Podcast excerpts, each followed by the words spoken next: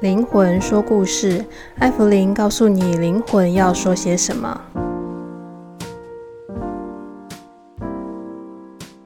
嗨，大家好，我是艾芙琳。呃，今天的灵魂说故事就来聊一聊我自己的灵魂故事。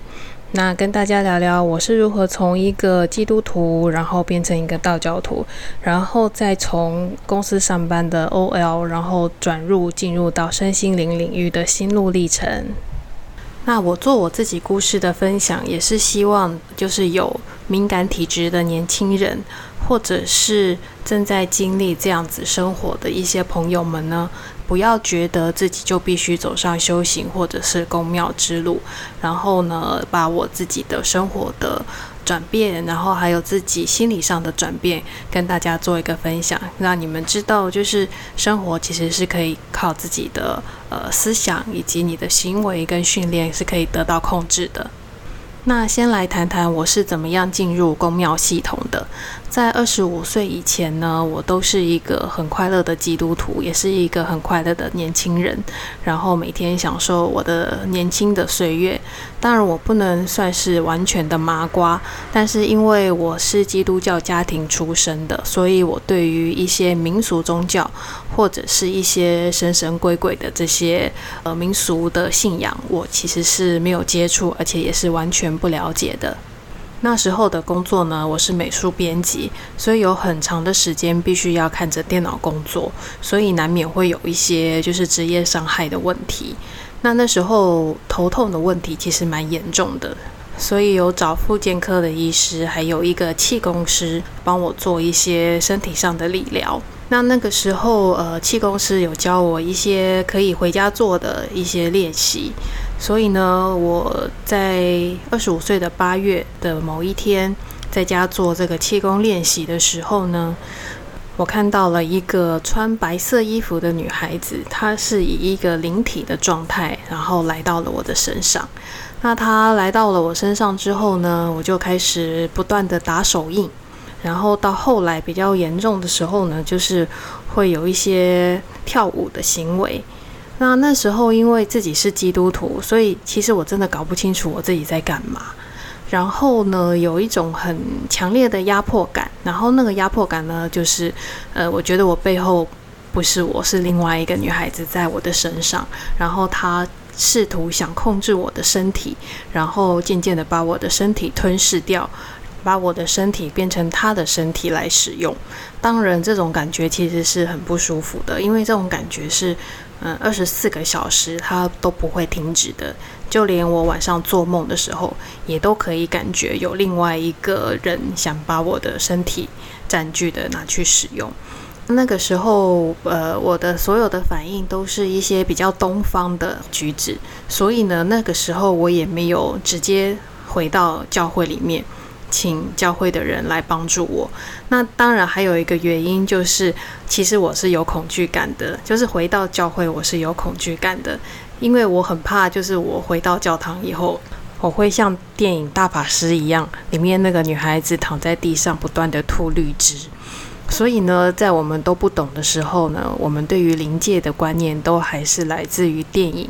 或者是电视，或者是某些大师所形容的那个灵界，所以我们对灵界会产生很多的恐惧。那那个时候其实我不懂，那那个状态其实也就是一种起挡。然后只是我在不懂的状态之下，我会觉得我是不是就会被另外一个灵魂所附身？那我的人生是不是也就会因此而被控制住了？到现在还是常常有人问我说：“诶，某某人是不是被卡阴了，或者是被附身了？”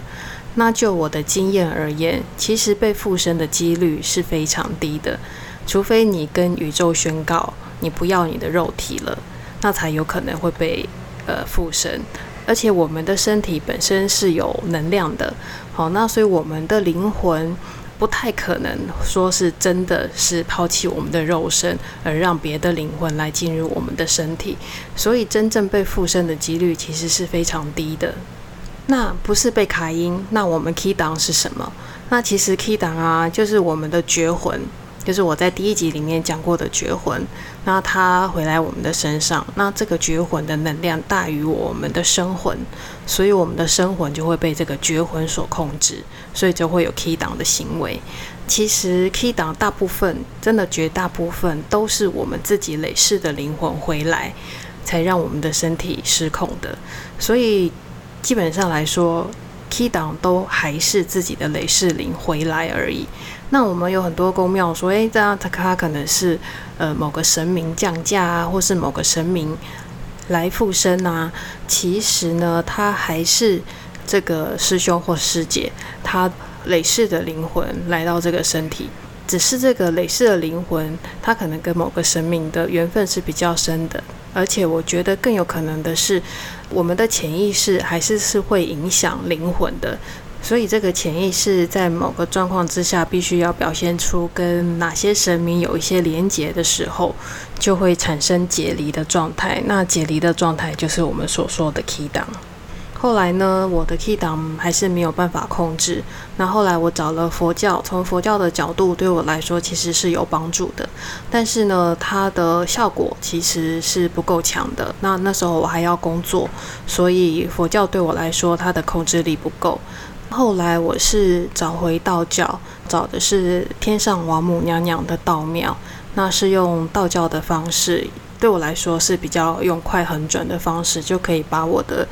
灵魂暴走的状况，可以很快的就可以控制下来。所以后来呢，我就没有离开过道教了，那我就在道教里面学习了解，就是所谓灵魂的课题，还有我为什么会 key 档，以及如何控制 key 档这件事情。所以我以为是养生，其实到后来我才知道，原来这个就是修行。大概在五年前，也就是在进入道教修行的十五年之后，我还是会常常觉得不舒服。我的不舒服还是以压迫感为主，会伴随头痛或者是恶心想吐的感觉。这样子的感觉其实已经伴随我十五年了。那有的时候一直没有办法有更好的进步或者是好转，其实我的心里对于这件事情是非常的沮丧的。一直到五年前的某一天，我在思考我为什么经过了这么多年还是会不舒服。那时候我心里真的深深的叹了一口气，说我对我自己通灵跟身体不舒服这件事情，我真心觉得我对我自己无能为力。但是说也奇怪，就在那个当下，我所有的压迫感就在那个当下顿时通通都解除了。我觉得我有一种前所未有的放松跟舒服的感觉。那其实呢，这个就是一个对自己臣服，也对现况还有这个世界臣服。但是我也发现，呃，也没有因为臣服，我的世界就从此崩塌。这个世界一样依然在转动。那反而因为我的臣服之后呢，有一种前所未有的自由。因为我前面花了十五年的时间在抵抗我的人生，在抵抗我灵魂的功课，所以会产生了很大的内耗，造成了我很多的不舒服。在修行上，凡事吹毛求疵，然后所有的事情都要求完美，或者是把自己变成一个控制狂。所以我觉得我的头痛跟压迫感，其实是跟我自己的灵魂产生很大的征战，彼此对立，所以才会有这样子的不舒服的状况一直在产生。这也就是我在第二集说的，我跟我自己的灵魂形成了一个很大的冤亲债主的问题。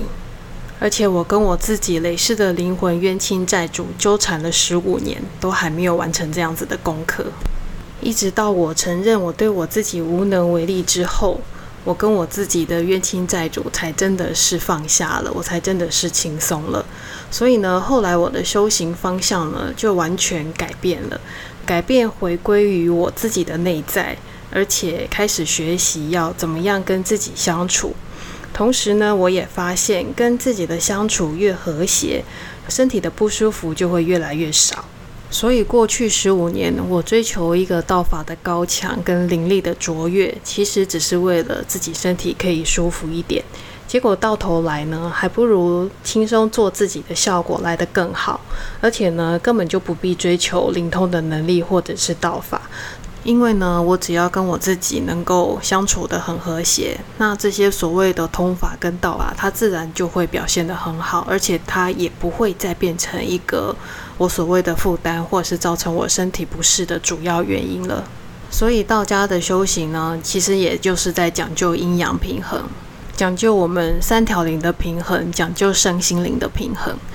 然后开始学习包容自己。觉察自己的阴暗面，而且要学习喜欢它，而不是把它去除。因为你的阴暗面，它就是自己的一部分。呃，你永远不可能把它拿掉，你拿掉了，它就不完整了。反而要学习让它成为自己的一部分，包容它之后呢，它就会成为另外一种能量，来反过来帮助你。所以有敏感体质或者是有会 key down 困扰的朋友，我觉得你们可以回去静下来思考一下，就是生活当中有没有是你一直在抵抗，然后一直不愿意接纳的事情，或者是你有一个你不喜欢、不快乐的自己，你一直在抵抗这个自己，不让它被别人看到，或者是显现出来。这个抵抗经过了时间的累积，它就有可能造成敏感体质。那也会因为你的抵抗，然后身心的不舒适而造成解离的状态，所以就会有低档的状况会产生。产生的原因呢，是因为事件的本质跟你的灵魂落差太大了，所产生的不快乐。那所以呢，要去寻找或是觉察这个不快乐在哪里。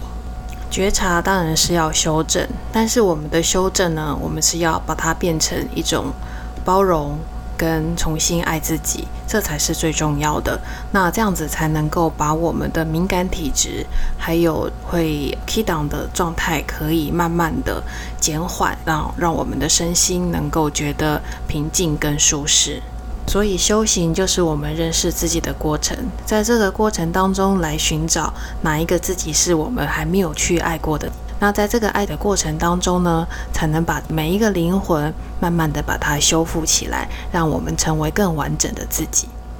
好喽，那我们今天灵魂说故事就到这里喽。那下一次我们会再继续分享我属于基督徒的灵魂故事。